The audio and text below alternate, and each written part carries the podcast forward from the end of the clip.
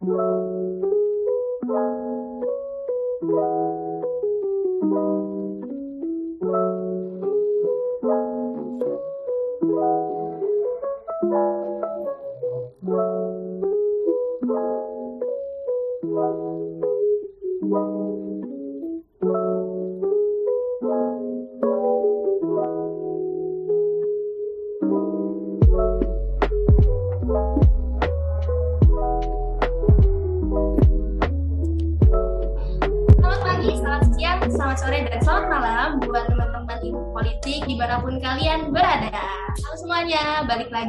bersama dengan podcast Mapol di uh, segmen terasik teras alumni ilmu politik. Nah, halo semuanya. Nih, kira-kira apa kabarnya nih buat teman-teman Ilpol uh, di luar sana nih? Apakah lagi pada puyeng mikirin tugas? Mungkin ada yang harus ngerjain makalah, terus habis itu ada yang ngerjain skripsi atau lagi pada puyeng nih mikirin tugas diary-nya Miss Ana nih, apalagi yang numpuk tuh biasanya ya tugas diary di akhir UAS. Jangan lupa ya teman-teman buat dikerjain karena uh, dikit lagi nih udah mau masuk UAS dan teman-teman harus uh, jaga kesehatan kayak gitu. Nah, mungkin sebelum kita mulai nih ya sesi podcast terasik ini, uh, aku mau perkenalan diri terlebih dahulu. Halo semuanya, kenali uh, nama aku Misa Christine, aku dari Ilmu Politik angkatan 2021. Nah, pada kesempatan kali ini aku yang bakal mandu kalian selama beberapa menit ke depan bersama salah satu narasumber kita yang pastinya merupakan alumni Ilmu Politik yang berkompeten di bidangnya. Nah, oleh karena itu nih, aku mau kenalin alumni Ilmu Politik yang gak kalah kerennya nih teman-teman yang merupakan alumni ilmu politik angkatan 2017.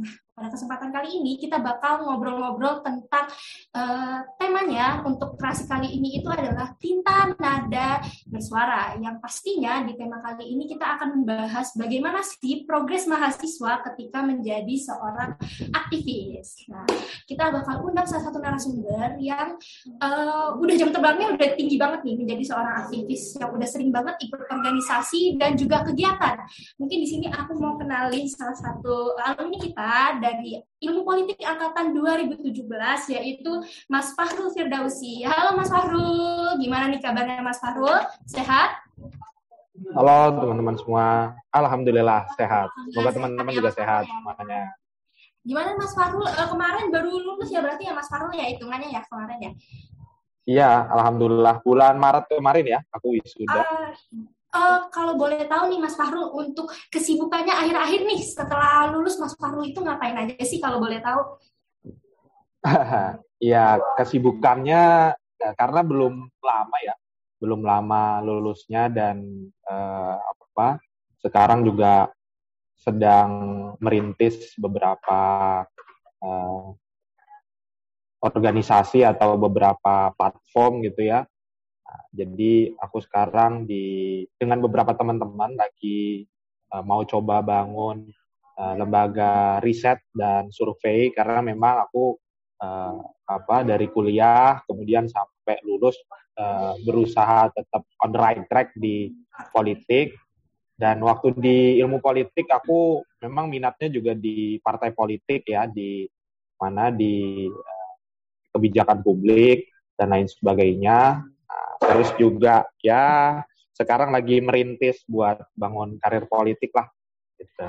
Karena belum lama jadi ya belum banyak yang bisa diceritakan mungkin.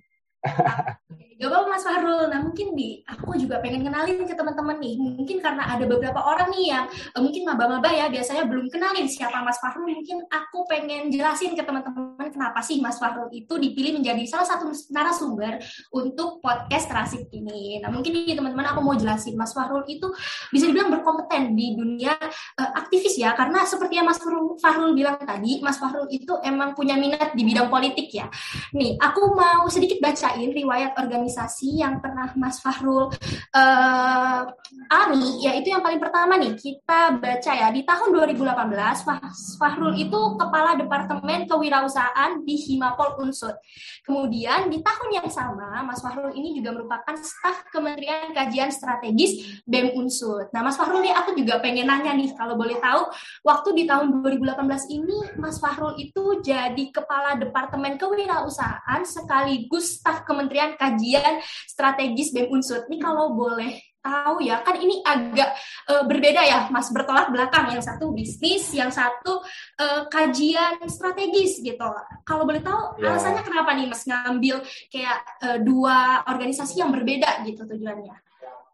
Ya, uh, itu kan waktu 2018 itu katanya aku masih uh, tahun pertama ya teman-teman di kampus ya, ya mungkin samalah dengan teman-teman yang uh, ada di sini sekarang kurang lebih. Jadi uh, ya namanya mahasiswa tahun pertama uh, punya tuntutan gitu ya buat aktif di uh, himpunan jurusannya sendiri gitu. Nah dan uh, di satu sisi aku punya minat yang cukup tinggi di bidang politik tadi. Memang aku pengen uh, coba gabung di BEM, kemudian aktif di lingkungan sosial politik kampus, berdinamika di uh, lingkup sosial politik kampus itu kayak apa sih gitu. Nah, jadi ya uh, waktu itu aku coba gabung di BEMSUD, di BEMSUD aku diterima jadi staf kajian strategis. Nah, terus yang uniknya yang di Himapolnya. Jadi waktu aku di Himapol itu sebenarnya kan tahun pertama harusnya jadi staf ya. Nah, terus uh, waktu itu tiba-tiba ketua Himapol tahun 2018, angkatan 2016 ketuanya. Nah, itu minta aku jadi kepala departemen kewirausahaan. Nah, oh aku ya sebenarnya agak asing sih ya dengan kewirausahaan. Cuman waktu SMA dulu emang aku punya pengalaman di bidang kewirausahaan gitu. Ya aku ceritakan aja itu gitu. Tapi uh, kalau untuk uh, detailnya kayak apa uh, apa mengelola departemen kewirausahaan, aku butuh dibantu juga gitu. Nah, jadi ya mungkin karena uh, saat itu uh, aku di butuhkan gitu ya untuk mengisi satu slot uh, untuk divisi apa departemen kewirausahaan karena nggak ada lagi angkatan 2016-nya waktu itu nah, dan akhirnya aku yang dipilih gitu. Jadi PH yang lain itu PH kadep yang lain itu angkatan 2016, aku satu-satunya angkatan 2017 gitu. Nah, jadi ya udah uh, diambil terus juga di BEM Unsut karena nggak terlalu sibuk ya karena hanya jadi staff ya ya udah bisa dijalanin lah dua-duanya gitu. Jadi nggak keteteran banget dulu ya, ceritanya oke okay. ya uh, mungkin ini juga sedikit unik juga ya di tahun 2019 uh, eh, kan Mas Fahrul di sebelumnya nih di tahun 2018 Mas Fahrul itu jadi staf Kementerian Kajian Strategis BEM Unsut. Nah, aku lihat nih di tahun 2019 Mas Fahrul ini langsung jadi Menteri Agitasi dan Propaganda BEM Unsut. Nah, aku pengen tahu nih Mas, kira-kira perjalanannya uh, keren banget ya karena Mas Fahrul tadi sempat cerita nih uh, di tahun 2018 Mas Fahrul ini jadi kepala departemen kewirausahaan dan di tahun 2019 Mas Fahrul langsung jadi menteri agitasi dan propaganda. Kalau boleh tahu nih Mas uh, perjalanannya untuk jadi menteri agitasi dan propaganda BEM USUD itu kayak gimana sih Mas? Iya, uh, jadi semenjak masuk ke kampus uh, prinsipku tuh cuma satu teman-teman. Aku pengen uh, aku memaksimalkan waktuku di kampus dengan aku berproses sebaik-baiknya, tidak menyanyiakan kesempatan yang uh, aku punya gitu. Kadang kita ngerasa empat tahun kita di kampus itu kan lama ya, tapi uh, setelah kita lalui ternyata uh, hanya sebentar gitu dan oh sayang sekali kalau misalnya ketika kita menengok ke belakang banyak kesempatan yang kita sia-siakan. Nah jadi prinsipku dulu seperti itu dan uh, ya aku mau aktif berorganisasi intinya nah, aku mau coba di Himapol dulu. Nah, terus ya karena ada apa uh, ada ajakan juga buat gabung di BEMSUD ya aku coba lah gitu. Dan ya aku juga nggak uh, serta merta meninggalkan Himapol begitu aja gitu. Aku tetap aktif di Himapol tapi aku juga mau coba aktif di BEMSUD nah terus 2019-nya gitu ya. Sebenarnya aku sempat mau dicalonin jadi ketua Himapol juga. Oh, nah, iya, tapi iya. karena waktu itu ada penundaan musyawarah uh, anggotanya ya, musaknya, jadi akhirnya aku ditawari lebih dulu untuk jadi menteri gitu. Nah saat itu memang ya butuh butuh orang lah uh, regenerasi uh, untuk uh, memimpin gerakan mahasiswa yang ada di unsur gitu. Nah, ya karena uh, aku waktu itu di Kementerian Kajian Aksi Strategis dan gak ada lagi uh, orang yang bisa menjadi menteri gitu ya. Karena waktu itu staff-staff lainnya itu angkatan 2016 yang angkatan 2017 itu cuma berdua waktu itu di BEM aku sama ada satu lagi anak MIPA nah, akhirnya akulah yang dipilih jadi menteri agitasi dan propaganda. Karena dulu 2019 itu BEM Unsut membagi dua kementerian kalau 2018 cuma Kementerian Kajian Aksi Strategis 2019 jadi punya dua Kementerian Kajian Aksi Strategi sama Kementerian Kajian Agitasi, uh, Kementerian Agitasi dan Propaganda atau AKRO. Nah, karena ya akronya belum ada, makanya aku yang ditawari waktu itu. Dan waktu itu juga aku jadi menteri uh, paling muda ya, cuman ada tiga atau empat orang gitu yang angkatan 2017. Sisanya angkatan 2016, 2015, bahkan Menko aku waktu itu angkatan 2014. Nah, jadi Wah, gap, jauh ya, gap angkatannya jauh banget gitu. Nah, tapi uh, satu hal yang mau aku sampaikan juga ke teman-teman, uh, proses yang aku jalu, lalui itu ya bukan cuma sekedar aku pengen ikut-ikutan organisasi, aku pengen dikenal orang, aku pengen jabatan-jabatan tertentu, enggak gitu. Nah, karena tadi aku berorientasi untuk pros, berproses dan aku pengen uh, dari berprosesku itu aku bisa konsisten dan ya orang mengenalku uh, kompeten di bidang itu gitu. Nah, jadi ya udah dari 2018 itu kalau teman-teman cek uh, CV ku kan ya track recordnya ya di Kastrat, di Akro, terus jadi Menko Politik Pergerakan, jadi Presiden BEMSUR. Makanya ya orang kenal aku kalau di kampus ya memang uh, apa di dunia gerakan mahasiswa atau dunia sosial politik. Karena tadi aku passion di bidang politik, di dunia politik, dan aku berusaha uh, menyalurkan kemampuanku ya ber Eh, berkarya di sana, berkontribusi di sana, dan ya sampailah uh, melalui berbagai tahap-tahap yang aku uh, dapatkan itu.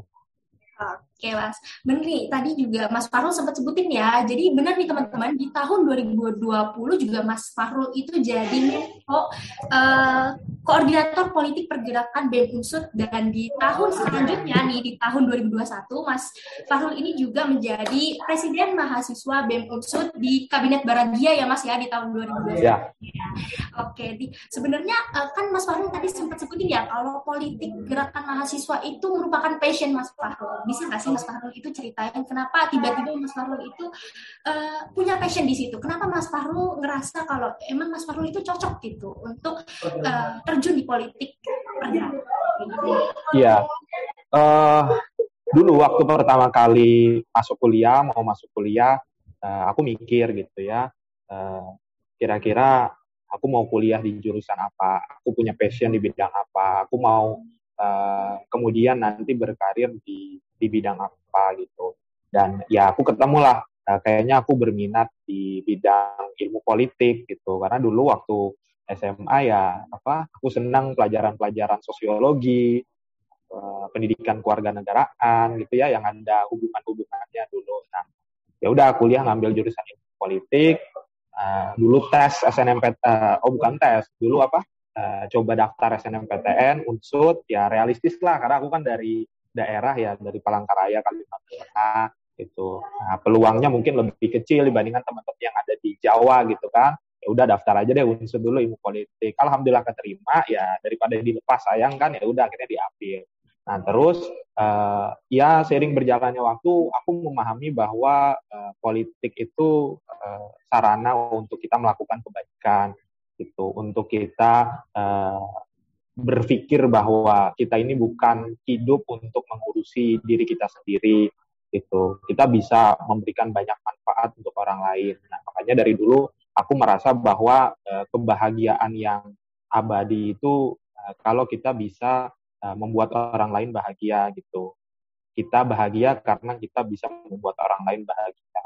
Nah makanya oh uh, kayaknya sayang kalau misalnya aku cuman kuliah di jurusan ilmu politik aja, tapi aku nggak punya uh, laboratoriumnya gitu untuk mengasah skill politikku, untuk mengasah kemampuan politikku.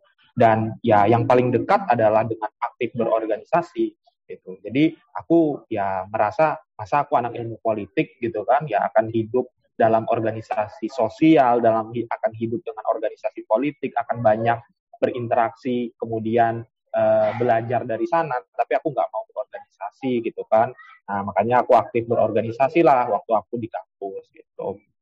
Dan ya yang aku pilih bidangnya, kemudian eh, departemennya, kementeriannya itu juga yang sesuai dengan eh, passionku tadi gitu. Nah, ya aku coba eh, apa eh, menyalurkan kemampuanku di sana lah gitu. Eh, menganalisis isu, kemudian eh, apa eh, mengkampanyekan uh, suatu gerakan atau suatu isu itu kemudian mengkritisi suatu kebijakan yang menurutku atau menurut kajian bersama itu tidak tepat gitu. Nah jadi oh aku banyak belajar di sana juga ternyata gitu. Dan aku ngerasa uh, belajar di jurusan ilmu politik itu belajar politik di jurusan politik ternyata itu uh, hanya sedikit aja gitu loh. Masih banyak yang belum kita pelajari gitu. Dan ya Makanya eh, kalau tidak uh, ada laboratoriumnya, sarananya untuk kita mengaktualisasikan, implementasikan atau belajar lebih banyak lagi ya, jadi sayang aja gitu. Dan aku juga ya sampai sekarang makanya uh, kuliah di jurusan ilmu politik terus lulus gitu kan, ya pengen apa? Pengen coba studi lanjut juga, terus juga pengennya tetap berkarir di bidang politik gitu. Karena ya sayang gitu. Kalau udah kuliah di jurusan ilmu politik, terus juga kita paham bahwa politik itu sebenarnya bukan barang yang kotor gitu ya, nah, barang yang bisa eh, apa memperbaiki nasib banyak orang, bukan hanya nasib kita sendiri, nah tapi kita tidak memaksimalkan itu sayang aja kalau gitu sih kalau aku uh, prinsipnya. Oke, berarti kalau yang aku simpulin ya, berarti Mas Fahrul ini terjun di dunia politik itu karena memang latar belakang ini ya, Mas, pendidikan Mas Fahrul di ilmu politik juga yang mendasari Mas Fahrul untuk uh, ikut politik pergerakan mahasiswa, kayak gitu ya, Mas Fahrul ya? Ya, nah makanya uh, gini sih, aku agak agak apa agak miris gitu ya, ketika misalnya kita uh, teman-teman anak-anak ilmu politik, tapi justru uh, apa menjadi tidak berminat karena sudah belajar ilmu politik, justru malah ngerasa bahwa politik itu menjadi sesuatu yang tidak menarik, tidak mau berkarir di dunia politik, tidak mau apa berkutat dengan urusan-urusan politik. Justru itu kan sebuah apa ya sebuah kontradiksi gitu kan.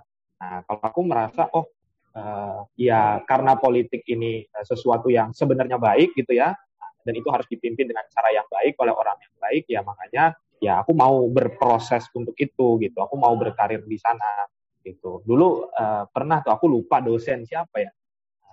Tapi pernah pernah ngomong gini gitu. Uh, coba deh kalian perhatiin uh, apa pejabat-pejabat yang banyak korupsi itu latar belakang pendidikannya apa dulu kuliah jurusan apa jarang kan yang anak ilmu politik ya, karena seharusnya ketika kita, kita kuliah di jurusan ilmu politik kita paham politik itu sesuatu yang mulia gitu, sesuatu yang bisa menghasilkan kebaikan untuk banyak orang gitu. Nah itu sih yang aku pegang teguh sampai sekarang. Oke, benar banget nih. Berarti ini uh, bisa ya kata-kata di Mas Farul ini juga mendorong buat anak-anak ilmu politik untuk bisa menyuarakan pendapat dan juga terjun langsung ke dunia politik gitu. Karena pada dasarnya politik itu memang untuk kebaikan bersama kayak gitu ya Mas Farul ya. Iya juga cukup menarik nih yang aku pengen tanya ke Mas Fahrul. Kalau Mas Fahrul itu kan dari tadi sempat ngomongin juga ya eh, keinginan Mas Fahrul itu yang besar uh, untuk terjun ke dunia politik pergerakan. Nah, aku juga pengen nanya nih ke Mas Fahrul. Kira-kira dorongan terbesar apa sih yang membuat Mas Fahrul itu tertarik untuk menjadi seorang aktivis? Kira-kira apa selain? Uh, uh, dorongan terbesarnya uh, tentu untuk belajar ya karena uh, aku merasa ketika aku di kampus itu ya itu uh, ladang yang tepat untuk aku belajar sebanyak-banyaknya gitu. Karena kalau sudah keluar dari kampus ya aku nggak punya kesempatan sebesar ketika aku ada di kampus gitu kan. Aku belajar tentang kepemimpinan aku belajar tentang uh, agitasi propaganda aku belajar tentang advokasi aku belajar tentang analisis kebijakan.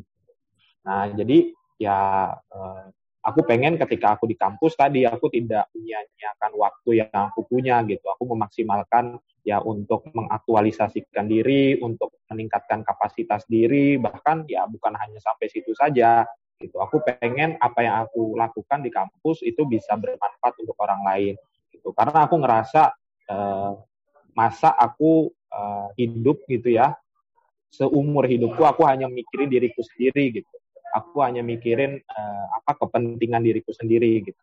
Nah, ya dan aku ngerasa itu itu bukan sesuatu yang baik uh, buatku gitu ya.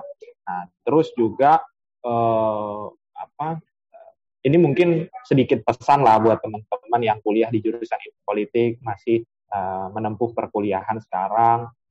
Uh, apa ya kalaupun teman-teman kuliah di jurusan ilmu politik awal mulanya karena ya teman-teman tidak keterima di jurusan yang lain ilmu politik itu adalah pelarian teman-teman gitu ya. Nah ya uh, aku rasa teman-teman jangan jangan terus berpandangan atau berpikiran seperti itu gitu. Karena dulu waktu aku kuliah itu banyak lah teman-teman yang ah, aku sebenarnya ya kuliah di ilmu politik tuh kayak terpaksa gitu loh gitu. Nah jadi ya sayang aja gitu. Padahal kan harusnya ilmu politik itu mencetak uh, apa politisi-politisi negarawan seorang intelektual gitu ya yang punya kapasitas untuk menjadi pemimpin, yang punya kapasitas mengelola negara gitu. Nah, aku harap sih ya teman-teman yang uh, aku yakin lah banyak teman-teman yang di jurusan ilmu politik yang juga meyakini hal serupa gitu.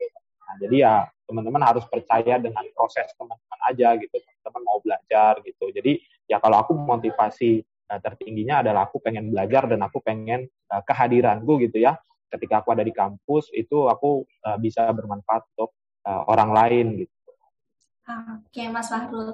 Uh, mungkin di sini aku juga pengen nanya nih, Mas. Selama Mas Fahrul itu uh, terjun di politik pergerakan, mungkin ini juga bisa jadi inspirasi ya buat teman-teman yang ada di jurusan ilmu politik, mungkin untuk teman-teman maba atau teman-teman yang memang pengen jadi ikut politik pergerakan tapi masih ragu nih sama dirinya sendiri. Kira-kira nih, Mas Fahrul, modal awal atau mungkin bisa dibilang itu uh, dasar yang harus kita punya gitu untuk terjun di politik pergerakan itu apa sih, Mas? Gitu berdasarkan pengalaman pengalaman dari Mas Fahrul sendiri? Uh, modal awalnya sebenarnya uh, kalau menurutku keberanian ya, kemauan dan keberanian. Ya uh, teman-teman siap nggak gitu uh, memberikan dedikasi, memberikan pengorbanan, mau berjuang gitu. Uh, ya kalau teman-teman hidup uh, pengen enaknya aja gitu ya, tidak pengen mengurusi urusan yang bukan urusan teman-teman, Ya, makanya uh, kalau kita di jurusan ilmu politik itu kan ada ungkapannya Bertolt Brecht. Nah, dia bilang buta terburuk itu adalah buta politik gitu. Nah, jadi ya kita nggak sadar gitu kan. Uh, ternyata banyak urusan kehidupan kita di dunia ini itu ya bergantung pada keputusan atau kebijakan-kebijakan politik. Kita acuh tak acuh sama politik, kita nggak mau terlibat berpartisipasi, akhirnya banyak sesuatu yang buruk terjadi gitu kan, banyak kebijakan-kebijakan yang menyimpang gitu. Nah, kalau aku ya uh, apa? Kalau karena aku sudah punya pemahaman itu gitu ya, ya makanya aku harus punya kemauan untuk melakukan sesuatu gitu. Ada actionnya, ada tindakannya gitu. Ya aku terlibat uh, di organisasi kampus, aku memaksimalkan uh, selama aku ada di sana gitu kritisi berbagai kebijakan, mendorong berbagai kebijakan untuk teman-teman yang ada di kampus, untuk uh, masyarakat Indonesia dan lain sebagainya. Nah, terus yang kedua tadi keberanian, karena ya kalau teman-teman uh, tidak punya keberanian juga ya teman-teman nggak akan bisa uh, melakukan sesuatu dengan maksimal gitu, karena ya teman-teman hanya berkutat dengan ketakutan yang ada di dalam diri teman-teman sendiri. Gitu. Karena banyak orang yang tidak mau terlibat dalam uh, dunia pergerakan mahasiswa itu karena ya ada ketakutan gitu kan Nah, dulu ya diancam, diintimidasi, nah, kemudian ya sosial media kita diretas, gitu kan? Ya kemudian jadi bulan-bulanan eh, orang lain dikritik, dicemooh dan lain sebagainya. Ya itu sesuatu yang eh, apa menjadi dinamika aja lah. Tapi ya kalau memang teman-teman mau aktif di dunia pergerakan mahasiswa, teman-teman harus punya kemauan dan keberanian gitu. Karena ya di situlah teman-teman akan ditempa, akan di bentuk gitu ya sampai teman-teman punya uh, kapasitas uh, diri yang baik gitu. Apalagi teman-teman kuliah di jurusan politik punya pemahaman yang menyeluruh gitu ya, komprehensif terhadap uh, keilmuan politik gitu. Mas Fahrul. Nah ini juga bisa nih buat teman-teman ya kalau misalnya pengen terjun di dunia politik, kalian tuh harus punya uh, parameter minimal yang kayak tadi gitu. Kalian punya keberanian, terus habis itu mau dikritik dan lain sebagainya gitu supaya uh, ke depannya kalian juga punya bekal gitu istilahnya ketika turun uh, untuk berpolitik kayak gitu. Nah mungkin aku juga pengen nanya nih ke Mas Fahrul. Selama lima tahun ya kalau dihitung dari tahun 2018 sampai 2021, um, Mas Fahrul pernah nyesel gak sih Mas turun uh, menjadi seorang aktivis? Pernah nggak nyesel gitu? Ketika uh, istilahnya nyemplung gitu sebagai seorang aktivis, pernah nggak sih ada penyesalan-penyesalan gitu? Hmm, nyesel sih enggak ya, uh, tapi mungkin merasa uh, tidak sanggup atau mungkin hampir menyerah ya pasti adalah namanya kita uh, dalam perjalanan hidup gitu kan. Nah, ya apalagi misalnya ketika kita dalam fase-fase ya kita ditekan, diancam, diintimidasi. Dulu kan pernah tuh aku ya WA aku diretas, kemudian uh, diancam akan dipidanakan, dapat pesan teror gitu-gitu udah biasa lah dulu aku. Gitu. Nah ya itu itu cukup apa kadang cukup menguji mental dan apa keberanian kita juga gitu. Tapi ya seiring berjalannya waktu ya itu akan membuat kita menjadi lebih uh, lebih kuat lah sebagai seorang individu gitu. Nah, ya mungkin kalaupun ada penyesalan uh, mungkin karena manajemen diriku sendiri gitu ya yang waktu itu uh, aku kurang kurang memperhatikan atau kurang baik gitu. Ya kadang ada satu dua kuliah yang terbengkalai gitu. Nah, atau satu dua apa pertem apa satu dua uh, agenda akademik yang aku sepelekan gitu tapi sebenarnya ya itu itu prosesnya itu pembelajarannya gitu. Dan ya kalau kalau dibilang menyesal menjadi seorang aktivis mahasiswa tentu tidak gitu. Karena uh, aku bisa jadi sampai kayak sekarang gitu ya aku bisa dapetin banyak hal sekarang. Itu juga karena aku uh, berproses sebagai aktivis mahasiswa gitu. aku belajar banyak belajar banyak hal gitu. Dan uh, ya kalau kita menjalaninya dengan ikhlas dengan sabar dengan tulus uh, tentu tidak akan ada penyesalan sih Oke Mas Fahrul, aku juga pengen nanya nih Mas, selama Mas Fahrul itu jadi aktivis, orang tua itu dukung gak sih Mas, keluarga itu dukung gak sih? Karena kan seperti yang Mas Fahrul jelasin ya, jadi seorang aktivis yeah. itu gak gampang, gak mudah. Apalagi mungkin tadi Mas Fahrul bilang diancam, habis itu diretas sosial medianya.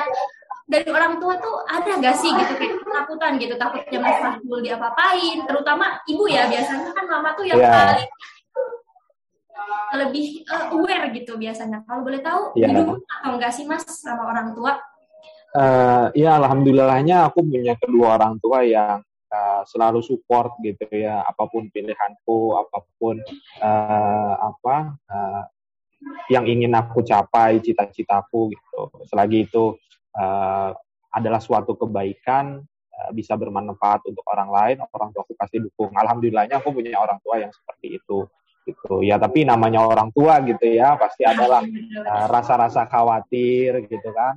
Uh, rasa-rasa uh, apa uh, ini anak-anaknya kok uh, lagi dalam kondisi bahaya ya, cemas segala macam itu pasti ada. Gitu. atau bahkan dulu yang benar-benar apa ya cukup uh, membuat uh, pressure diri aku pribadi itu waktu masa-masa uh, aku apa semester semester akhir gitu. Sudah harus lulus gitu kan.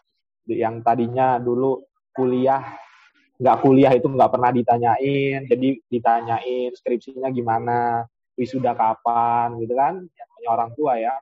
Tuh nah, apalagi dulu aku kalau sama orang tua tuh yang aku laporin tuh cuma aksi gitu. Aku mau berangkat aksi mau ke Jakarta mau ke mana aksi gitu. Nah tapi kalau kuliah terus IP dapat IP berapa itu nggak pernah nanya orang tua gitu ya aku lapor kalau aku mau lapor aja gitu. Nah, tapi waktu semester semester akhir itu ya ada ada pressure seperti itulah gitu. Bahkan uh, waktu aku mau jadi presiden BEM itu kan posisinya aku udah seminar proposal ya. Sebenarnya aku bisa lulus cepat gitu. Kalau aku ngebut banget ya tiga setengah tahun bisa lah dapet gitu kan. Nah, tapi ya karena waktu itu ada rasa keterpanggilan dan teman-teman juga memberikan kepercayaan yang begitu besar, ya akhirnya aku ngomong lah sama orang tua gitu kan nah, gimana kalau mau uh, apa gimana kalau aku mencalonkan diri sebagai presiden BEM dan waktu itu jawaban orang tua aku justru ya ambil aja gitu karena itu akan jadi uh, kesempatan belajar memimpin yang tidak akan terulang kedua kali. Ya belum tentu kan ketika aku uh, sekarang pasca kampus aku punya kesempatan untuk jadi pemimpin lagi, pemimpin nomor satu gitu kan. Dan ternyata benar gitu. Aku belajar belajar banyak hal lah. Uh, belajar leadership yang begitu luar biasa selama aku jadi presiden versi Unsur gitu. Dan ya uh, aku beruntung sih punya orang tua yang semacam itu gitu. Dan mungkin teman-teman yang uh, apa yang kurang disupport orang tua atau mungkin uh, kurang uh, baik komunikasinya dengan orang tua gitu ya. Nah, soal apa yang teman-teman hadapi yang teman-teman lakukan di kampus, ya teman-teman uh, apa uh, hanya butuh waktu saja untuk memberikan penjelasan, butuh butuh effort lebih aja sih kalau itu gitu. Karena ya kadang ada orang tua misalnya nyalahin kita kok kamu nggak lulus lulus gitu kan. Ya padahal ya kita mau cepet lulus gitu kan tapi dosennya susah gitu. Itu kan nggak kita pikiri juga kuliah gitu. Nah ya kadang penjelasan penjelasan seperti itu memang butuh waktu butuh effort yang lebih. Tapi sebenarnya ya orang tua tuh nggak pernah benar-benar meninggalkan kita Iya. Oke, ini juga buat masukan nih buat teman-teman yang mungkin masih takut untuk melangkah karena uh, jadi support sama orang tua atau mungkin punya ketakutan-ketakutan ini mungkin dapat masukan nih dari Mas Fahru nih terkait uh, keingatan mungkin emang butuh waktu ya untuk bisa meyakinkan orang tua gitu. Lebih lagi memang yeah. bisa dibilang dunia aktivis itu bukan yang mudah ya Mas Farul ya karena banyak yeah. tantangan tadi kayak gitu. Mungkin aku juga tertarik untuk bahas suka duka Mas Farul nih selama jadi aktivis. Kayak mungkin sukanya, dukanya. Gitu. Mungkin kan tadi Mas Farul sempat jelasin sekilas. Mungkin teman-teman di sini juga penasaran Mas Farul tuh kesenangannya apa selama jadi aktivis? Dukanya uh, itu apa sih Mas Farul? Uh, sukanya tuh ketika uh, rasa capek kita gitu ya itu menjadi sebab uh, orang lain terbela, sebab orang lain tersenyum, merasakan uh, apa ada ada kelegaan gitulah gitu ya karena ada yang mau membela, ada yang mau uh, menyuarakan kebenaran dan semacamnya gitu. Nah, misalnya dulu ya aku ngerasa aku seneng gitu ketika aku bisa mengadvokasi banyak mahasiswa unsur yang ya mungkin kalau tidak diurusin bisa putus kuliah gitu karena nggak sanggup bayar UKT. Nah, mungkin uh, mahasiswa unsut yang waktu itu kebingungan nyari akses vaksin gitu. Makanya dulu BEM unsut kita inisiasi ini mahasiswa harus dapat vaksinasi nih gitu. Yang waktu itu universitas tidak memberikan perhatian uh, di sana gitu. Kita dorong, alhamdulillah dapat dan itu kesenangan tersendiri gitu. Makanya tadi aku bilang di awal bahwa ya kebahagiaan yang tak terkira buatku itu ya ketika kita menjadi sebab orang lain bahagia gitu. Nah ya kalau dukanya, kalau sedihnya ya tadi misalnya kita di uh, direpresi gitu kan, ya dulu ya dapat tembakan gas air mata, water cannon, terus apa uh, dapat pesan ancaman. Aku pernah dulu sampai dapat pesan ancaman di dipi, mau dipidanakan gitu. Terus juga apa bahkan dulu uh, ada kali tiga tiga hari selama habis aksi itu uh, aku benar-benar nggak nggak ada di kosan gitu. Ngumpet aja bolak balik sana kemari nyari apa supaya tidak di, dilacak oleh orang gitu. Ya itu kadang uh, apa menjadi uh, duka juga sih. Nah, apalagi misalnya ya ada juga orang-orang yang semua gitu. Orang-orang yang apa menghujat gitu kan. Nah, kita salah sedikit kita dihujat dicemooh gitu. Tapi ya ya biasalah gitu. Dan uh, yang namanya kita melakukan sesuatu itu kan uh, kita tidak bisa nyenengin semua orang gitu. Nah, jadi ya pasti ada suka dukanya. Uh, sukanya itu tadi dukanya itu tadi. Dan ya kadang kita mau uh, takut memulai sesuatu tuh mungkin karena kita hanya membayangkan ada dukanya gitu, ada konsekuensinya gitu. Ya pasti setiap pilihan kita ada konsekuensinya gitu. Yang salah itu ketika kita tidak melakukan apa-apa. Nah, aku juga pengen nanya sih sebenarnya ya ke Mas Fahrul. Seperti yang kita tahu nih ya, fenomena sekarang ini uh, banyak mahasiswa yang sebenarnya itu ragu gitu untuk uh, turun uh, berpartisipasi menjadi uh, aktivis atau turun berpartisipasi untuk menyampaikan suaranya gitu. Karena uh, kadang mereka itu melihat fenomena yang ada itu banyak buku-buku yang memiliki kepentingan yang berbeda gitu. Sehingga mereka itu waktu pengen turun ke uh, politik pergerakan ini kayak ah males ah banyak yang beda-beda pendapat, mending gak usah ikutan uh, untuk menyampaikan suara gitu, mending diem aja. Nah menurut Mas Fahrul gitu, uh, menanggapi hmm. fenomena seperti ini tuh kayak gimana sih gitu? Apakah mahasiswa itu uh, harus bersuara, menyuarakan pendapatnya atau diem aja gitu? Iya, uh, kita anak-anak ilmu politik pasti paham lah ya, politik itu penuh dengan dinamika, penuh dengan intrik, perbedaan pendapat, dan itu sesuatu yang wajar lah, gitu. Ya, uh, kita ambil pelajaran aja dari sana, gitu. Gak, gak perlu kita baper, gak perlu kita menjadi terpuruk, gitu, atau kita menjadi takut, gak usah, gitu. Nah, terus juga ya uh, apa teman-teman memang harus punya tekad, harus punya uh, pribadi yang kuat sih ketika teman-teman mau mau terjun gitu ya, jadi seorang aktivis mahasiswa terlibat dalam uh, politik pergerakan kampus gitu. Karena ya supaya tadi teman-teman tidak terombang ambing gitu loh, terbawa ke mana uh, angin uh, meni apa uh, angin menerpa gitu kan, uh, yang teman-teman ya hanya sekedar ikut yang ramenya aja atau mungkin hanya sekedar ikut yang uh, apa yang seru-serunya aja gitu. Nah, atau ya tadi dengan berbagai macam perbedaan pendapat perbedaan golongan teman-teman nggak punya uh, apa prinsip nggak punya uh, keteguhan sebagai seorang individu gitu. Nah itu sih mungkin yang harus teman-teman uh, pahami ya. Teman-teman harus punya keteguhan individu sebagai seorang individu. Teman-teman itu individu yang merdeka, independen, kemudian bisa berpikir secara rasional, objektif, berani gitu. Nah, ya kalau teman-teman uh, tidak memiliki hal-hal itu atau tidak membiasakan hal-hal itu sebagai anak politik ya pasti akan kaget, akan shock, akan anti bahkan ya dengan dinamika politik yang ada gitu. Dan uh, sayang aja gitu loh sebagai anak ilmu politik hal-hal uh, semacam itu dinamika sosial politik gerakan mahasiswa adalah sesuatu yang teman-teman hindari gitu. Kalau aku ya tadi aku uh, kuliah di jurusan ilmu politik karena aku mau terlibat dalam berbagai urusan publik, urusan politik gitu.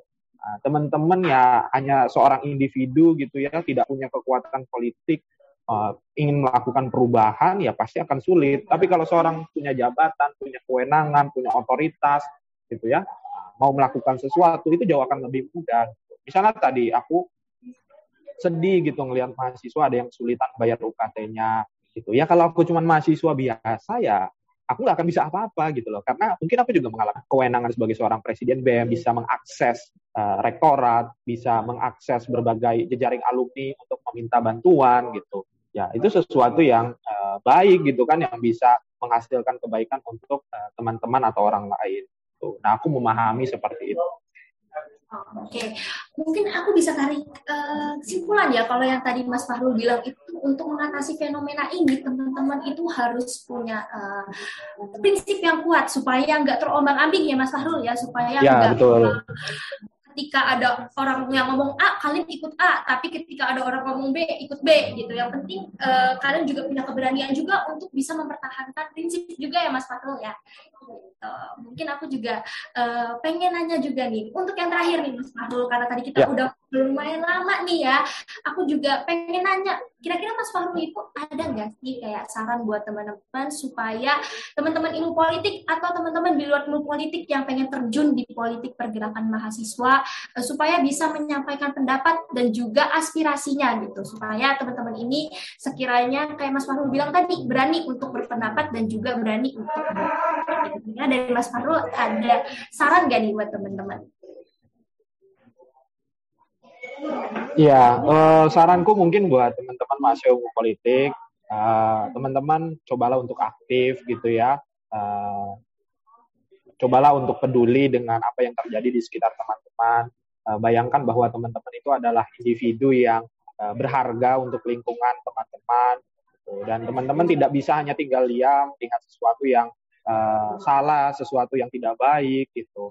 Apalagi teman-teman punya uh, pemahaman gitu kan. Makanya kalau uh, teorinya Antonio Gramsci itu kan ada uh, apa intelektual organik dan intelektual tradisional. Teman-teman mahasiswa-mahasiswa ilmu politik itu harusnya jadi seorang intelektual organik gitu, yang ya tadi uh, tidak diam ketika melihat sesuatu yang salah, mau bersikap, mau bertindak, bukan jadi intelektual tradisional gitu. Intelektual tradisional itu ya hanya menghamba pada kekuasaan, pada apa, uh, pada pemilik modal atau pada uh, apa, pada sesuatu yang sifatnya uh, materialistis gitu.